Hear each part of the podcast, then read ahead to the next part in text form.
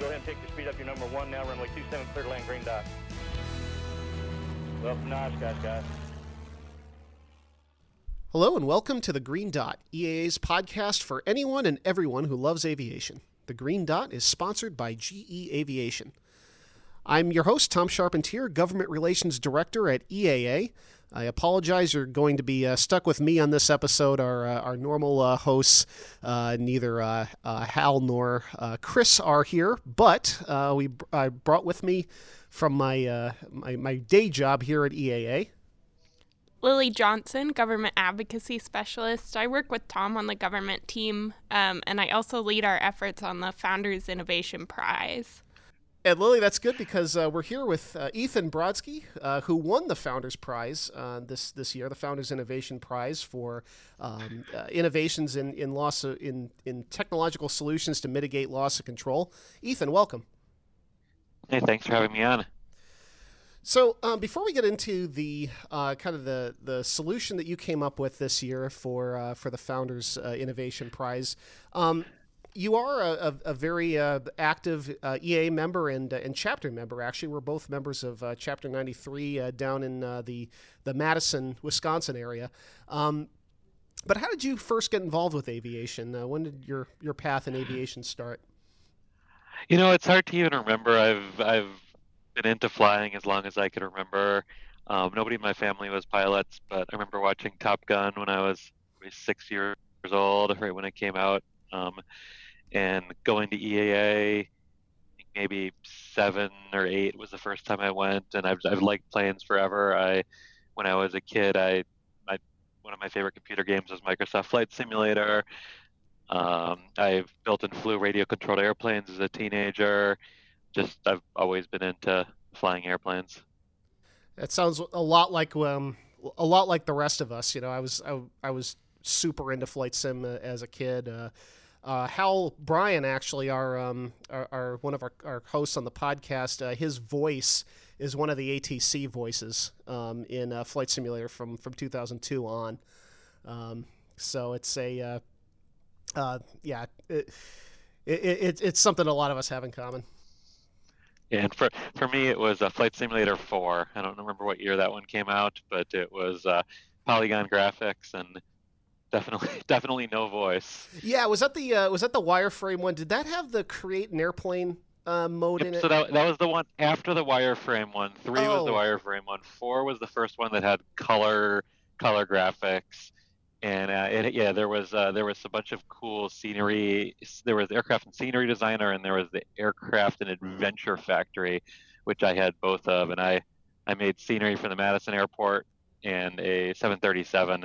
With the Aircraft Adventure Factory, which I don't get email about them anymore, but it was like even 5-10 years ago, I was still occasionally getting an email about these things that I had made in the early 90s. Yeah, I remember the some of the very early mods for Flight Simulator. You know, back when they were like, I don't know, 700 kilobyte zip files. You know, you download on your dial-up connection over the course of an hour or so. Yep, that was my very geeky life as a teenager. All right, well, two Flight Simulator geeks aside, that's not what the episode's about. So your can you talk a little bit about what your solution was for the Founders Innovation Prize this year? So my innovation is called the BuzzBall, and it is a coordination aid, and the insight behind it was that when there's a lot going on in the cockpit, when you're maneuvering in the pattern, when you're busy maneuvering at low altitude, you want to be looking outside, and you also want to stay coordinated. And the visual system is very, very busy when you're flying, and any way you can offload some of the tasks onto the visual system and provide information with other senses is useful. So the BuzzBall consists of a seat cushion that's got 2 little vibrating buzzers in them, and they're just like the buzzers. They actually are the buzzers that are used in the lane departure warning system in a lot of cars that you can buy now. And the system has a little computer, and it effectively senses the position of the ball, and then buzzes one of the 2 other buzzers in the seat cushion. And basically, instead of looking at the turn coordinator and stepping on the ball, you feel the feel the buzz ball and step on the ball. So it's very intuitive and quick to get used to react to. Cool. And before we get a little bit into how the process worked this year, I wanted to ask Lily, can you talk a little bit about how the Founders Innovation Prize works, and kind of how we step through selecting candidates for it? Sure. So the Founders Innovation Prize is open to EAA members. Anybody can enter. You just have to have an idea to solve loss of control. So EAA members submit a 40-page kind of submission description of their idea. They can also submit PowerPoint slides, videos, any of that kind of stuff. We get prototypes. And then we have a panel of 5 judges that choose out of the ideas that we get. They pick 5 finalists, and they can also pick 2 honorable mentions. And then those 5 finalists come to AirVenture. And on Tuesday night during AirVenture every year, we have the Founders Innovation Prize event, where we pull the 5 finalists up on stage, and they present their ideas in front of the judges and an audience. And then the judges go back in the middle of the event and choose the top 3 out of those finalists. And the finalists, the top 3 are awarded $25,000, $10,000, and $5,000 prizes. And Lily, we the judges kind of get together and select the ones that they feel are best for the final competition sometime before AirVenture, right? Yeah, so we usually have a call with all of the judges on like a Sunday sometime in early July, where the judges just sit down for 4 hours and go through each individual entry, and kind of go through the process of deciding which ones have the most merit for the competition and fit the criteria the best. And who are the judges this year? This year, our lead judge is Charlie Precourt, former shuttle commander. We also had Dave Morse, Greg Feith, Dick Van Grunsven, and Pat Anderson. And those kind of are judges, and those kind of represented different parts of aviation. Dave is a very accomplished test pilot. Obviously, everybody at EAA should know who Dick Van Grunsven is. Right. And I think Greg was the former, was he the NTSB chair at one time? No, just an investigator, but he's worked on some very big, high-profile investigations. Okay, yeah, that's right. And then Pat is from academia, Embry-Riddle, right? Right, yeah. Pat's the director of the Eagle Flight Research Center at Embry-Riddle and a professor. So we have a very wide range of expertise on our judging panel, and they've all been really great. We've had the same panel for the past 2 years, and a few different judges, but for the most part, it's been the same judges for the whole competition, and they're a great group, definitely experts in their field. And while Lily, you and I don't really have any bearing over who gets selected, we've seen many very interesting ideas be submitted. Everything from some very, very complex, almost like fly-by-wire type scenario or systems. We've seen training curricula solutions be submitted.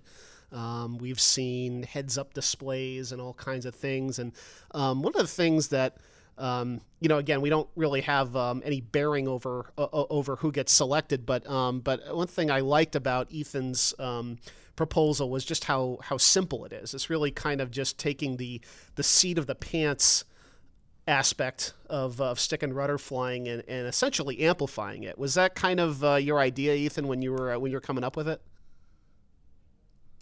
Yeah, I mean, everyone always talked about how you're supposed to feel be able to feel the ball, feel the coordination through your butt in the seat, and so far I haven't gotten there yet. So I keep hoping that happens. But I thought, hey, that's where eventually you want to be feeling this.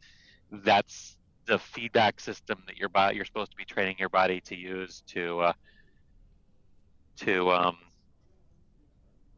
stay coordinated.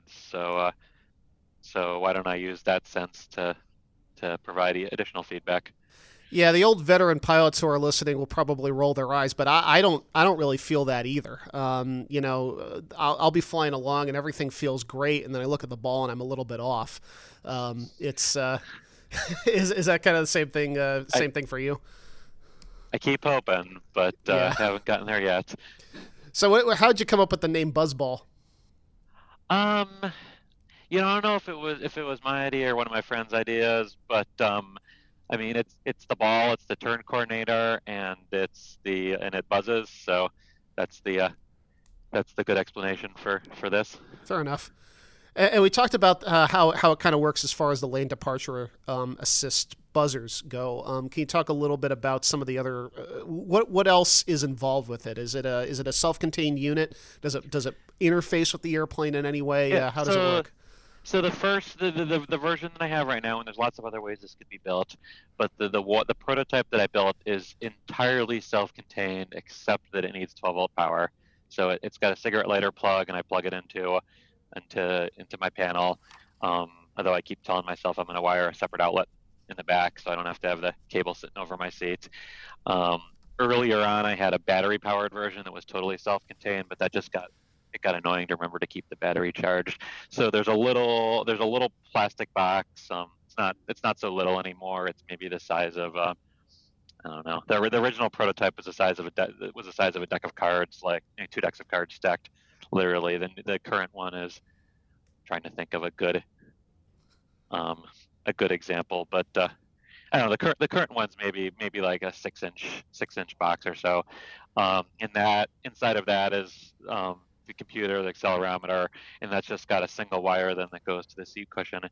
The seat cushion is basically just like a foam overlay that you put on top of the seat cushion in the airplane. So there's nothing really to install. In my plane, I have a wooden cargo deck floor, so I held it down with 4 screws. But I mean, it could be held onto a bar with a clamp. It could be attached in a lot of other ways. And really, the vision more than the prototype was that a lot of airplanes nowadays already have air data computer systems and accelerometers built into their glass panel. Whether they've got a Garmin system or Dynon or whatever, they've all got the information available to drive the system, and so really all it would need would be 2 digital outputs or motor drivers or whatever from that computer to go to a single wire going to the seat cushion, and that would really be a very lightweight way to build something like this without having to install anything extra in the airplane. So that's what I'd like to see somebody build to try it out with. Yeah, and one of the things that's nice about your solution is that it really, there's no installed equipment, or there's no mandatory installed equipment. So, you know, I being involved in regulations, you know, for a living here at EAA, I don't think the FAA would consider this to be anything that is, I think the FAA would consider this to be portable and therefore usable by pretty much anyone. Yep, that was my intent, yeah. that it would be something that you could put in a certified airplane. I mean, my plane's experimental, but something you could stick in a certified airplane without installing anything. Yeah. And I don't think we actually asked this. What do you fly? My plane's called a Vagabond. It's a WAG Aero kit that's a clone of the Piper Vagabond. So it's a short-wing, 2-seat, side-by-side Piper. Nice, nice. And I'm also building a Sea Ray amphibian, although that's going slowly. Well, that's a very, very sweet airplane, the Sea Ray. I've thought a lot about something like that too. Yeah. So, Ethan, you first entered the Founders Innovation Prize back in 2016, and were selected as a finalist in 2017. Okay. Yep. 2017, you took 4th place. You got feedback from the judges. What was that experience like, and was that experience helpful for you moving forward into 2019 when you were chosen as the winner? It was a really great experience. It was definitely very helpful.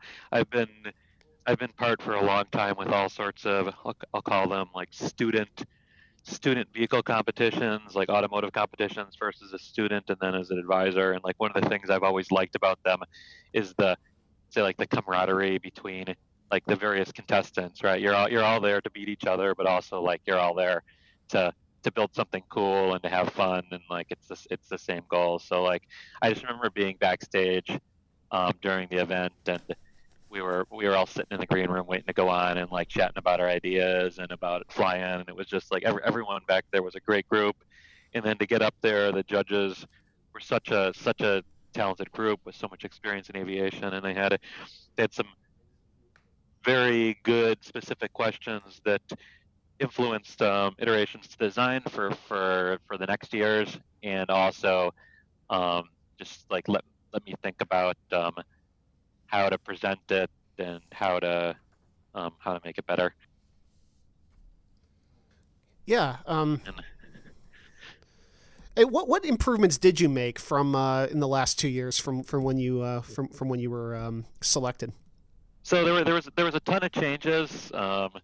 Only some of them were improvements. And so actually 2018, when I wasn't a finalist, I would say that was the big year in which I made a ton of improvements. So 2017, I took all of the advice from the judges. I went and watched the videos of the presentations again. I looked at everything about all the other winners, and I pretty much completely revamped it. I changed the main computer.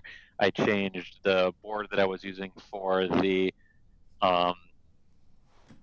inertial measurement unit. I changed my motor driver board. I added a data logger, and then I went and flew it a ton, and I collected a whole bunch of data. And then I also added what I'll call spin mode, which was in response to a comment from one of the judges in 2017 that, hey, the turn coordinator can give you, or the turn coordinator can give you erroneous, bad guidance when you're in a spin, and it would be bad to have this system also go and repeat that until you do the wrong thing. So I added a yaw rate sensor, and it senses when the aircraft is spinning, and then it goes and switches out of the normal mode, and instead of continuously pulsing on the side that you would need to stay coordinated, it intermittently pulses like on the side, the rudder you would need to recover from the spin. So I put all that in there. I flew it a ton, took a bunch of data logs, analyzed the data logs, and then decided I didn't actually like how the new inertial measurement unit board that I'd put in. I didn't like how it worked. It had some issues with calibration and noise immunity, and it was harder to filter. So I ended up putting back in the old IMU board, although I also kept the new one as well, because it provided a lot more information both for the spin mode and for doing analysis of the data later on. So I kind of turned it into more of a, instead of just being a prototype, it was also a prototype and like a research tool to try to understand the sensors and aircraft dynamics a little bit better. And then I also made a box for it. The first prototype was basically a stack of little boards that was screwed down to the. Actually, the first one was duct taped down to the floor of my plane the first time I flew it. So I made a nice box with mounting tabs and such that I could take it out and put it back in again and get it put in a consistent way, so I didn't have to worry about doing calibration. Also, I thought so it'd be easier to put into another airplanes later. So I did all that. I wasn't a finalist in 2018, but then in 2019, that gave me a lot more time to think about what the data meant and what I wanted to modify, and to work on the presentation materials for it. Well, I think a project like yours was exactly what we had in mind when we launched the Founders Prize quite a while ago. Actually, at this point, I think this was 2019 was our fifth year. Lily, was that right? The fourth year. 2020 okay. Will be the fifth year. 2020. Okay. Can you talk, Lily? We touched on it a little bit, but can you talk a little bit about the mission of the Founders Innovation Prize and kind of why we've put so much behind it in the last few years?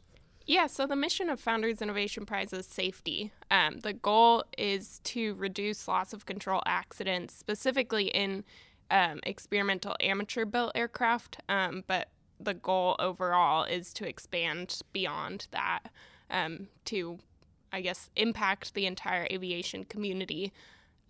So, like Tom said earlier, we accept technology, training, any of that kind of stuff that works towards the goal of reducing in-flight loss of control. And I believe the specific goals that we had was a 50% reduction in 10 years of loss of control accidents. And the idea kind of was to come up with something that was adaptable to a wide variety of aircraft, right? Both aircraft that are being built and aircraft that have been built, and also something that could be rapidly deployed, right? Right. Can you talk at all about what we're looking at for 2020 right now? Yeah. So as Tom said, or as we both said earlier, the 2020 will be the fifth year of the competition. So we decided to turn it into kind of a wrap up for the past 4 years of the competition, and it'll be our grand championship. So the only people that will qualify for 2020 will be finalists and honorable mentions from previous years. So there will be a bigger prize. The prize, I believe, is $50,000, and it'll be focused on the entries that we've gotten in past years. So the previous 4 years finalists and honorable mentions, the most successful entries. The judges really want to see a lot of development in those ideas since the time when they were initially entered into the competition. Yeah, and the it will be a really good wrap up for the for the last, kind of the first iteration of this competition. Kind of the idea way back when we were first talking about it was that there were a lot of ways that we could reduce loss of control. There's all sorts of safety campaigns we can do. We can change the way that people are trained, that how flight reviews are conducted, things like that. But we wanted to not only consider those ideas, but also, was there some kind of a piece of technology or an invention that kind of changes the way that we fly? So you are a little richer now, taxes aside. How are you? How are you applying the award to further develop the BuzzBall?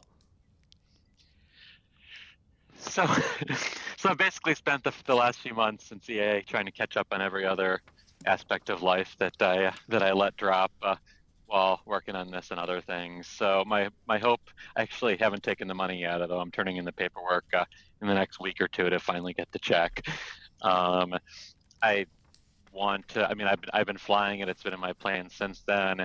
I have a friend who wants to build one and stick it in his 172 over this winter. I want to get, I had grand plans for building a whole bunch of them, putting them in a bunch of varied planes and trying to do like a very good scientific study with a statistical methodology to see whether it yielded temporary and permanent gains in performance, both in new pilots and experienced pilots. But it's just it's a big project and will probably take longer than there is before the time left before the deadline for this coming year. But I'd like to work on that. I'd love to have other people interested in working on it as well. If anyone wants to build a prototype, or to build another one, I'm very happy to help them. I tried to put all of the build materials and all the instructions in the in the document that I submitted, and all the source code is available for free up on Bitbucket. So I've been working on that a little bit, but not as much as I would have liked. Now, do you have an idea yet of how you'd want to distribute BuzzBall? When the final product is complete. Yeah, honestly, I just want to give away the concepts. Like I do engineering for my real job, and I've done like product development and prototype stuff before, and it's a lot of work, and I like the prototyping part of it a lot more. So I would love for. I would love for a Garmin or a Dynon to go to send me an email and say, hey, we want to add this functionality to our experimental PFDs so that anyone who wants to put it in their experimental plane can do it. I didn't patent it. Anyone who wants, and even if I did, anyone who is associated with EAA can still has a free right to use it according to the terms of the competition. So I'd like to build it out more into an open source kind of thing that anyone can make their own one, or maybe somebody else can improve on it. Like that's, I don't know. I don't look at it as being like an end, just a single product that like it's done. It's just, it's more to me of like a concept of that we should be conveying information to pilots using more than just things they can see on the panel and beeps and sounds, that we should be conveying information through touch, and that should be a part of the interface in all airplanes. Do you think there's any other opportunities for haptic feedback in the cockpit other than this? I think there's a ton. And I mean, one of the, I won't say inspiration because I only learned about it after I'd gotten started on this, but if you look back, there's a ton of really good NASA, and before that NACA, there's a ton of really good studies about how to communicate information to pilots. And there was, I'm trying to look through my slides right now and find if I had a summary of it, but they looked basically at different ways of doing stall warnings. And they put, I think it was a study back in the 1970s, and they put pilots in a simulator and tried to they experienced pilots, and they tried to distract them into getting into stall situations. And then they looked at how, which different systems were noticed by the pilots when there actually was a stall warning. And if you go back that far, a lot of aircraft, if they even had stall warnings, it was just a single light that came up on the panel. And so I'm rambling a little bit because I still haven't found that slide yet. But yeah. Well, and I think it was a single light. Yep, it was a single light on the panel, and it really didn't work at all. Like people would not. A very large percentage of the pilots didn't notice the light at all. And then they also tried beepers. Oh, here we go. So they found out. Here's the paper. It was an FAA experimental and evaluation of improved stall warning systems from December 1969, and basically they found out that instrument indications on the panel, just like looking at a gauge and trying to make something out of it, that was the worst. Warning lights were a little better. Steady tones were better than that. Interrupted tones, like a beeping, were better than that. Voice was better than that, and tactile feedback was the best in trying to get someone's attention when something's happening they're not expected. And I think that led somewhat to stick shakers as stall warnings, which are, I think, much better than the beepers that you hear on the panel in a lot of aircraft now. Yeah, and I don't know if it was that study or other ones that were done, but there's quite a bit of evidence, at least to my understanding, that when you're in kind of a tunnel vision type situation, it's hearing that oftentimes goes out the window first as far as your senses. Yeah, for sure, you definitely get tunnel vision. Here's the quote from the paper I wanted. It said, "The results show that a stick shaker warning signal is the most effective means of alerting a pilot, 99% effective, followed by an interrupted horn, 84% effective.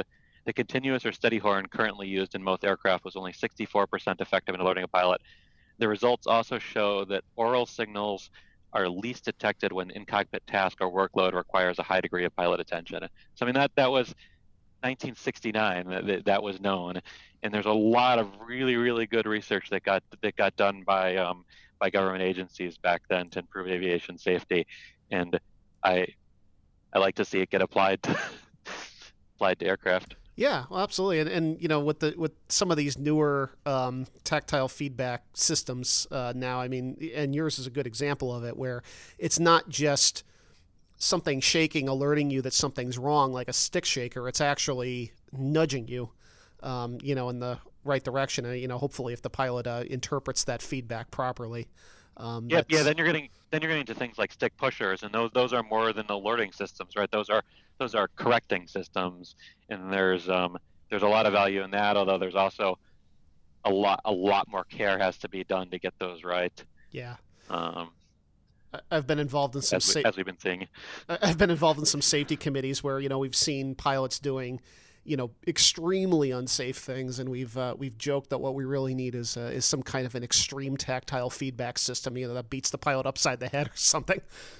But so the very original inspiration for this idea, my friend Jake, he's an instructor, commercial pilot, airline pilot now. He bought a Luscombe out in Oregon, and he helped me fly my plane back when I bought it, and he invited me to come fly it back with him. So I, after a bunch of complicated airline flights, I met him in Montana. Climbed over a barbed wire fence at this airport because the gate wasn't open, jumped in his plane, and we started flying back. And right away, I mean, he's like, we took off, and he's like, oh, you fly, I've been flying for a while. And right away, I was like, I felt out of control with the rudder, right? Like my plane, it's pretty closely coupled. It doesn't have a lot of yaw inertia. So I step on the rudder, it does its thing. I take my foot off the rudder, and right away it settles down. But like this Luscombe, it just, the tail was wagging back and forth, and I'd like rudder one way, overcorrect, rudder back. And I was very frustrated with myself, and like it was probably, I think it was a point where I was starting to feel like I had the hang of flying and was like good at it, and then I got in this new plane and wasn't. And the very original inspiration for this, we were talking in the plane, I'm like, man, I should build something that shocks me every single time the ball gets out of center, and maybe then I would like pay more attention to it. And a few minutes later, I'm like, you know, it's not a bad idea. And that was the origin of this. It was I think 8 hours, 10 hours in a Luscombe. Well, I'm glad you dropped it back from some kind of a electrical impulse system to just a gentle vibration. It seemed more that might have better marketing ability. Yeah, might be more marketable. So Lily, back over to you. Beyond 2020, beyond this year, we're looking at some other ideas for the Founders Innovation Prize. I don't know if we've settled on anything yet, but we've been having the conversations, right? Yeah, we're still deciding. We've talked about continuing loss of control. We've talked about a design competition. We've thrown around plenty of other ideas. We're still kind of deciding what that's going to look like, and whether or not we're going to do another round of 4 years and then a grand championship the same way, and what the future of Founders Innovation Prize is going to look like. But there's certainly a lot of, I think this has really shown that there is a lot of creativity out there in EAA, and anybody who says that, you know, there's no innovation left out there in kind of the traditional GA community is not necessarily paying attention. Yeah, absolutely. So Ethan, would you recommend that other folks once we get beyond the grand championship enter the Founders Innovation Prize? You think it was a positive experience? Oh yeah, I mean, it was a great experience. It's I mean, I've talked to tons of other winners, lots of my colleagues who got like second or third place. Like nobody I've ever talked to regrets the time that they spent working on this competition. And like, say, just from a financial standpoint, like it can be a pretty good deal, like to build a prototype and be eligible for this much prize money. Like there's really good camaraderie. Like economically, it's not a bad move, and just like also it just like it feels good to be like part of a community that's trying to make aviation safer. I remember there was some discussion. I forget if it was 2017 or 2019, and like the judges were asking some questions about what improvements in safety I expected to see from this, and how many crashes I thought would be prevented. And I mean, I went through the numbers, right? And I'm like, okay, only this percentage of aviation accidents are stall spin, and perhaps this might prevent this percentage of it, right? And you get down and you say, well, this thing is going to prevent 2% or 5% or 10%. I don't remember the numbers that I came up with, right? Some small percentage, right? But then you look at that number, and that's, you multiply it by the number of accidents, right? And that's every one of those is somebody who's being saved by it. So it feels good to be part of that. Yeah, absolutely. And I've always had kind of an adjacent role to the Founders Innovation Prize. I've always been kind of just helping out backstage and stuff like that during the competition. But one thing that's always impressed me, and you mentioned it, is just the camaraderie of the of the competitors. You know, I was always a little worried that there might be a little bit of, you know, passive aggressiveness, you know, a little bit of kind of cutthroat competition, and I've been very happy that it hasn't really worked out that way. Not at all. I mean, we're backstage encouraging each other and telling each other how great their presentations were, and suggesting things to touch on from the people who spoke earlier. I'd say, like, I met see if I remember all the names. I met Thomas, Justin, and Max, the I'll call them kids because they're in high school then, who beat me in 2017, and like we're still friends and we talk. I know Ihab through other friends. The guys who won last year, Mike Vaccaro, he was super helpful in giving me advice about the best way to accept the prize money, and if I wanted to make a nonprofit or do stuff like that. My friend Rudy Moore, who is also in our same EA chapter, he finished second place behind me last year. Everyone, I hope I didn't forget anyone. Nope, everyone I've talked to, who's been part of this competition, has been just super nice people, super super positive, very encouraging, and I like.